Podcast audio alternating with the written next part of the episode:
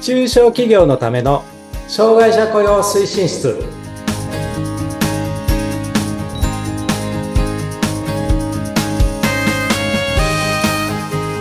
皆さんこんにちは障害者雇用推進室長の木下文彦ですそしてインタビュアーの村山彩乃です。本日もよろしくお願いいたしお願まいす。しますはい。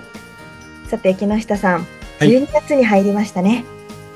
早いっすね、あっという間に始められてもう冬になりました。ねいつもありがとうございます。いやとんでもございま せんベルさんのねあのご助力があってもういやいやいや続いてるんでございますあらや や。もう12月ということで、年末。いろいろね、飲み会も多いですよね。忘年会うん。その次は新年会もあって。そう いいですよねお酒飲むの好きなんですね僕ああ。 結構飲みますかえっと、昔は結構飲んでたんですけど、最近はもう年とともに弱くなってきましたね。飲めなくなってきましたけど、うん忘年会自体は嫌いじゃないですっていうか、あーいいです好ねきですっていう か。じゃあ今年もこれから楽しみですね。そうなんですよ。でね、コロ、コロナ明けたでしょ ?5 類に移行してから、今までって、ズームの忘年会とかね、去年あたりとかやってたんですけど、今一つなんですよね。なんか違いますよね、やっぱり。ね、リアルで乾杯とか、あの、話すとかね、うん。いうのは、やっぱりいいなっていう感じがしてて、うんうん。楽しみです。ですね。久しぶりのはい。みんなの対面しての一緒にわちゃわちゃできる12月ですね。はい。はい。それでは早速今日の内容に入っていきたいと思います。今日はね、えっと、その面接では何を確認するんですかの3回目はい。自己理解の確認っていうことなんですけど、うんまあ、自己理解の確認もそうだし、自己理解をどう考えるかっていう話もあるんですけどね。まあ、ちょっと抽象的な感じなんだけど、うんえっと、まあ、えっと、なるべくわかりやすくおお話をします。はい。で、えっと、ちょっと復習ですね。えっと、自己理解っていうか、まあ、職業準備性ピラミッドっていうのがありますよっていうお話を前回しました。はい。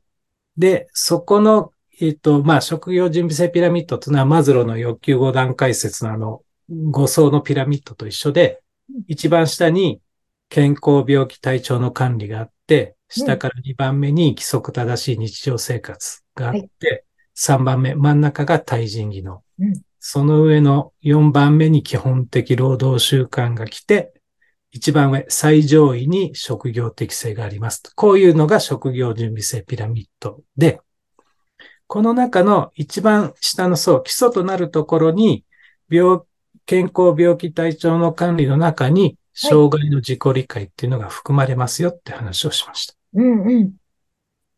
で障害の自己理解っていうのはどういうことかっていうと、体調とかコミュニケーション、就業観光の環境の困りごと、ご自分の困ったことを振り返って、それを客観的に把握して、自分の障害特性との関係性を理解していくっていうことと、さらに、えっ、と、これからの円滑な業務遂行のために、どういうふうに対処してきますかっていうことをちゃんと自分で考えて言える対処できる、実行できるっていうことが障害の自己理解ですってお話をしました。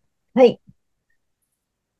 で、私ずっとですね、ずっとっていうかその障害者雇用部門にいた時に、まあ、本当実感したんですけど、うんこの自己理解が高い人ってはい。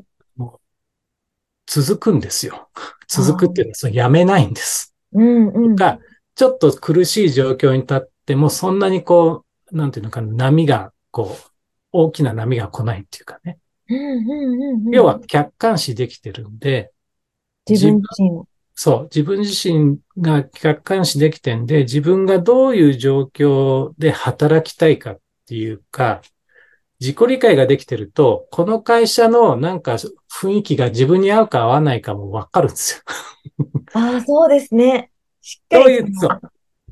軸があるというか。そうそう、軸があるし、どういう状況とか、どういう雰囲気の職場だと私は大丈夫でとか、この雰囲気だと私のし特性がなんか出ちゃいそうでちょっと難しいなと。なんかすごくせかしく、せかしかした職場だとあれだなとか、うんうゆっん。たりしてた方がいいなとか、えっと、あんまりうるさい、こう、想像しいというか、ざ、ざわついてる職場だとダメだなみたいなことが分かってれば、そういう会社に行かないじゃないですか。うん。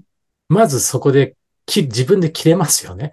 候そ補うですね。うんうだから、逆に言うと、そういうし、えっと、応募してる段階で自分に好ましい環境を選べるんです。そういうね、自己理解が高い人は。ん。だから当然続くんです。うんうんうん。っていうことでね、やっぱり、あの、で、特にね、えっと、私が前、その障害者雇用部門にいた時も、まあ、あの、不幸なことに途中で辞められる方も何人かいらっしゃいました。うん。で、その時に、あの、どうして辞めちゃうのみたいな話をね、やっぱ聞くわけですよ。気になりますものね。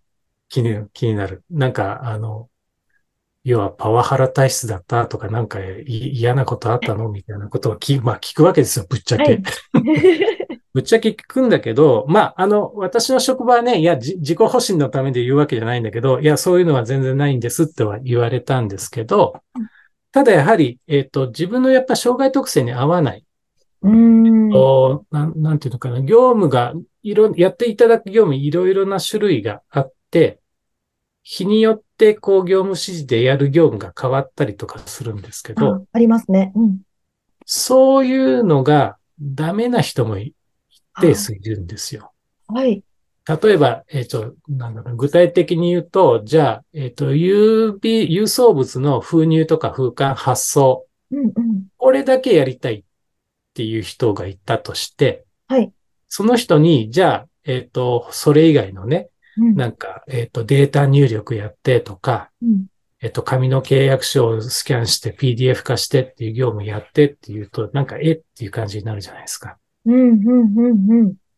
だから、そういう、特にそういうね、いろんなことをやる、やらなきゃいけないとか、いろんなことを覚えなきゃいけないとか、そういうのがちょっと苦手なんですっていう方もいらっしゃるし、なるほど。でそう、うん、そういうことでね、えっと、自分の特性が分かってると、なんかこう、えっと、採用面接の時もそうだし、その後な、実習でね、職場見学みたいなこととか、実際に実習やってみて、あ、なんとなく違うなと思ったら、優先順位を落とすし、まあ、場合によってはごめんなさいって、ご自分から辞退されるんですよね。うーん。だからそこがね、ちゃんと分かってないと、ある人ははっきり言ってましたけど、うんうん。えっと、採用面接の時は自分の特性よく分かってませんでしたと。ああ。で、切ってみたら、やっぱりこれはダメだっていうのが分かったんですと。まあそう言われちゃうと、うーん、そう、そうか、と。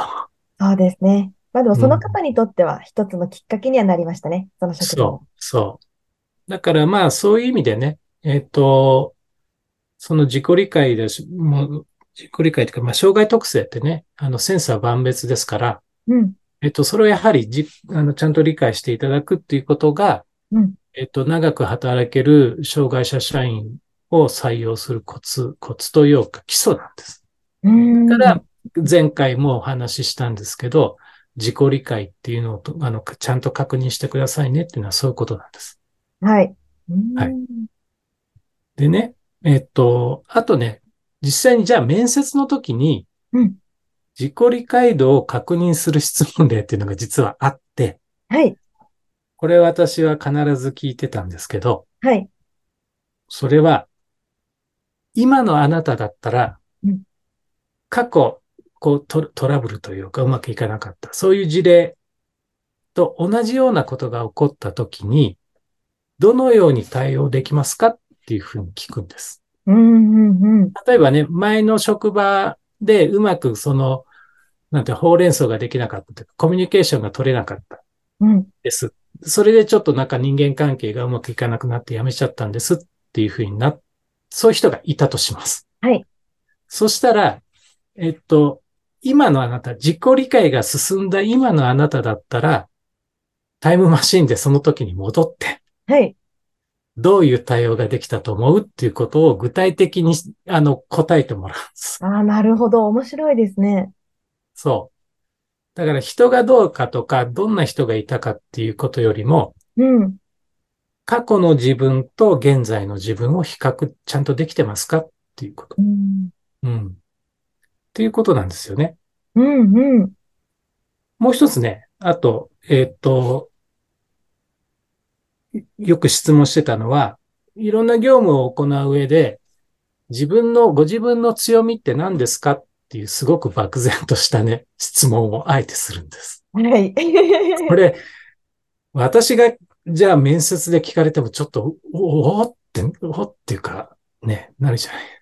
そうですね。ちょっと、すぐにパッと答えれるかっていうと、まあなっちゃねいますね、当然まあ準備されてる方もいらっしゃると思いますけうんうど、んなかなかちょっとこう、スッとは答えにくいんだけど、まあこれもちゃんと自分が客観視できてるかどうかっていうことうん。を質問してました。っはい。ほていうことなんでね、こういうことを質問することによって、どの程度理解してく、してるのかなとか、その答え方によってさらに深掘りしていくっていうことで、この人って自己理解できてんだろうか、できてないんだろうかっていうのをこう、判断していくんです。う。うん、うん。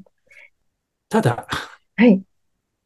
私がそう話してた、話した先から言うのもなんなんですけど。はいえっと、1回か2回面接しただけでは、なかなか判断がつかないのも事実です。ああ。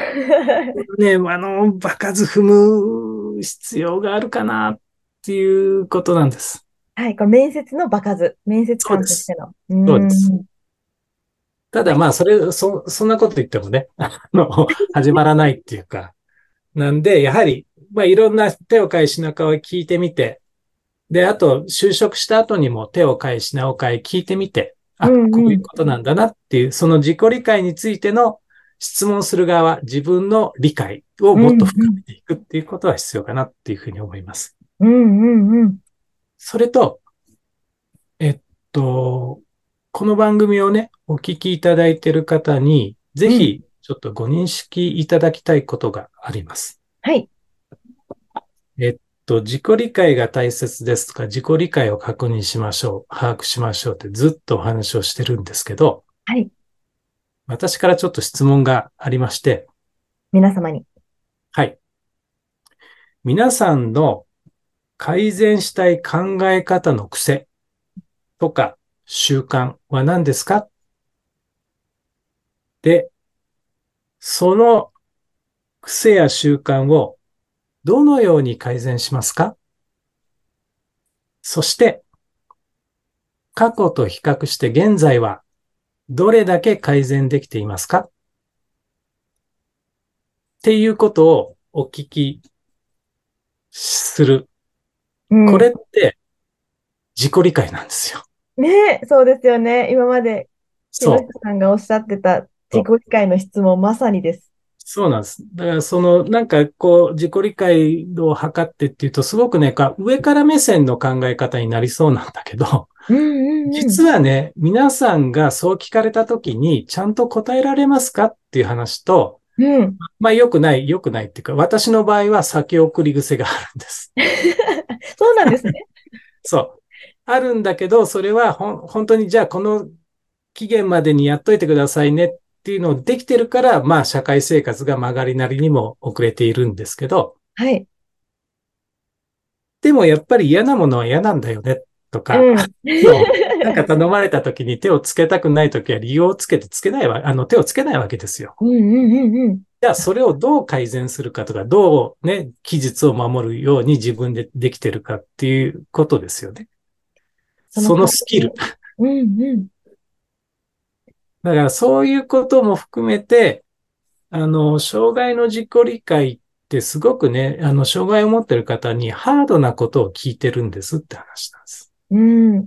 自分に置き換えたら、相当辛いこと聞いてますよって話です。うん。